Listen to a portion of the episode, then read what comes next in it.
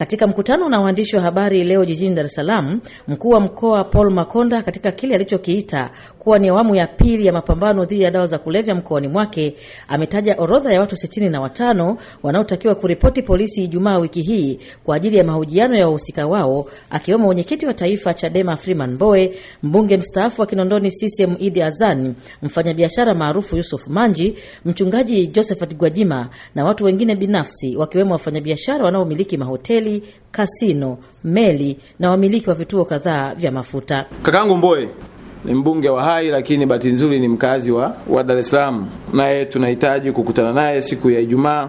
Gwajima naye nitahitaji kukutana naye, na kaka yangu Yusufu Manji pia nitahitaji kukutana naye huku kwingine sitataka kuingia ndani, kwa sababu ziko biashara zinafanyika huku kwenye maklabu, kwenye makasino, kwenye mabaa, na ndugu zangu mabaunsa ambao majina yao yote ninayo, sababu nimefanya mwenyewe kazi. Majina ya mabaunsa wote wanaoshughulika na biashara hii ninayo. Sasa siwezi kutaja majina, nitawachosheni tu, lakini wao pia nimeweka utaratibu wa kushughulika nao. Chadema kwa upande wake kupitia katibu mkuu wake Dr. Vincent Mashinji alielezea kutoridhishwa kwao na utaratibu uliotumiwa na mkuu wa mkoa wa Dar Salaam Paul Makonda kutoa tuhuma dhidi ya mwenyekiti wao wa taifa. Mheshimiwa Mbowe ni kiongozi wa kitaifa, ni kiongozi wa kambi rasmi ya upinzani bungeni.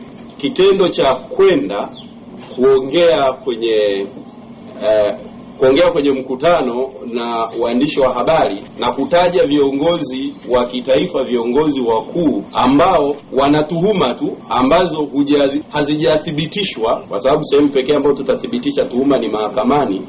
Nadhani pia ni kukosa ule ustaarabu wa kiuongozi na ni kukosekana kwa utashi wa kiongozi katika taifa hili. Kwa hicho sio kitu cha kupendezesha na sisi tuna kilaani. Katika hatua nyingine, Chadema wamezungumzia kutoridhishwa na kukamatwa kwa mwanasheria wa chama hicho na mbunge wa Singida Mashariki Tundu Lissu ambaye mpaka hivi sasa anashikiliwa na polisi. Mheshimiwa Tundu Antipas Lissu ni mbunge. Kuna kanuni zinazotawala. Ukitaka kumkamata mbunge lazima uwasiliane na spika. Spika mwenyewe hakupewa taarifa na hana taarifa kwamba kuna mbunge wake amekamatwa. Katika mkutano na waandishi wa habari kituo kikuu cha polisi jijini Dar es Salaam, kamanda wa polisi kanda maalum ya Dar es Salaam Simon Siro alikiri kumshikilia Tundu Lissu. Kwa hiyo mahojiano yanaendelea na timu yetu ya upelelezi eh, lakini natokana na kauli au matamko ambayo amekuwa ameyazungumza mara akiyazungumza mara kwa mara hapa Dar es Salaam. Uh, ukiangalia yale matamshi na mazungumzo e, yanaashiria uvunjifu wa amani. Kwa hiyo kimsingi upelelezi bado unafanyika, na baada ya kukamilisha upelelezi wetu tutapeleka jalada kwa wakili wa serikali na baadaye nafikiri atapelekwa mahakamani.